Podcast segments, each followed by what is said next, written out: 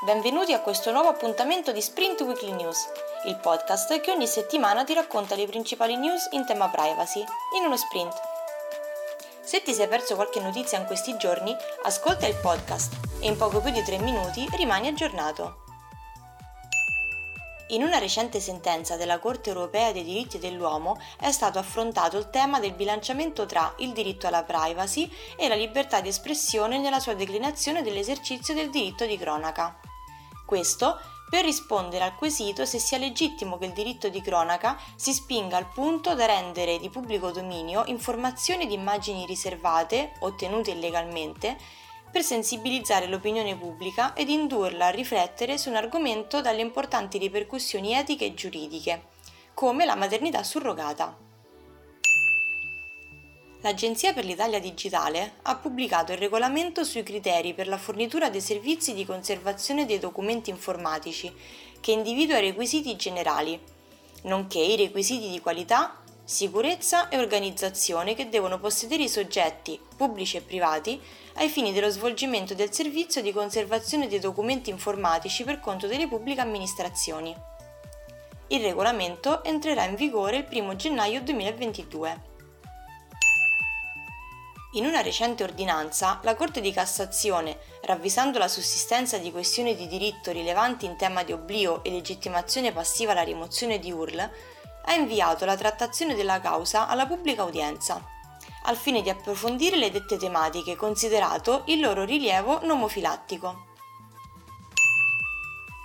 Il garante italiano per la protezione dei dati personali ha irrogato una sanzione di 2,6 milioni di euro nei confronti della società Fudigno, controllata da Globo App 23, ingiungendo alla medesima di modificare il trattamento dei dati dei propri rider effettuato tramite l'utilizzo di una piattaforma digitale e di verificare che gli algoritmi di prenotazione e assegnazione degli ordini di cibo e prodotti non producano forme di discriminazione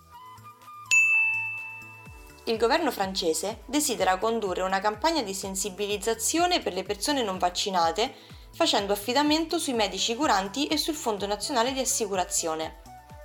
La CNIL, autorità garante francese, ricorda che in linea di principio non è favorevole alla costituzione per i medici di elenchi dei propri pazienti non vaccinati. Ritiene, tuttavia, che l'attuale contesto sanitario possa giustificare l'invio ai medici curanti, in maniera sicura, dell'elenco dei propri pazienti non vaccinati con Covid-19, ma solo su richiesta. L'Agenzia spagnola per la protezione dei dati ha pubblicato la guida Gestione del rischio e valutazione dell'impatto nel trattamento dei dati personali un documento che incorpora l'esperienza accumulata nella gestione del rischio relativo alla protezione dei dati mediante l'applicazione del GDPR e aggiunge l'interpretazione dell'Authority, del Comitato europeo per la protezione dei dati e del Garante europeo. Il documento offre una visione unitaria della gestione del rischio e delle valutazioni di impatto sulla protezione dei dati e facilita l'integrazione della gestione del rischio nei processi di gestione e governo degli enti. Hai appena ascoltato le notizie più importanti della settimana in tema privacy. Se vuoi approfondire questi argomenti o leggere altre notizie, consulta la nostra banca dati Fairplay Privacy. Ti piace questo podcast? Metti follow, così non ti perderai nemmeno un appuntamento. Alla prossima settimana con Sprint Weekly News.